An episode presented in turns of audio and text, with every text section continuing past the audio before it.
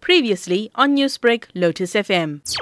There is a rise. We we have been noticing a rise in, in the the breaking into temples and you know stealing our uh, god lamps and brass murtis and stuff. What we think is it's going to you know the the, the nearing scrapyards.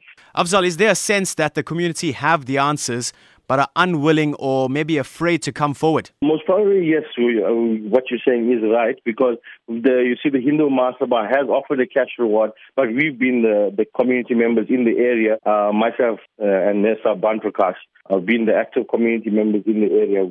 So maybe it's more easier for the guys to get in contact with us, be able to speak to us, and uh, come out with some with some truth, and you know we can move forward and, and, and get the perpetrators.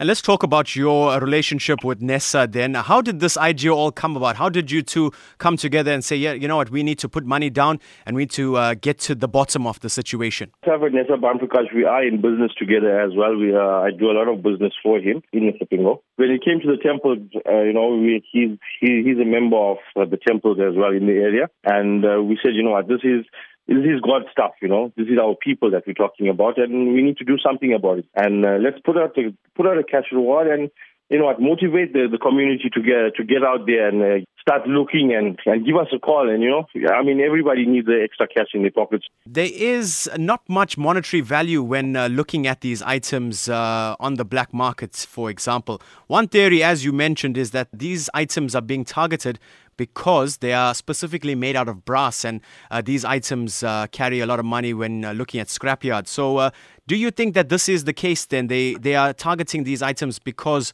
of the metal that they are made from? We strongly believe that.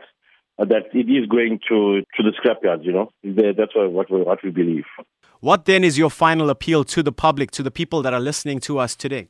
Well, we're just requesting all the residents of Isipingo and neighboring uh, areas. If you know anything, my my contact number is available on our on the post. Give us a call and let's get them arrested. Newsbreak, Lotus FM, powered by SABC News.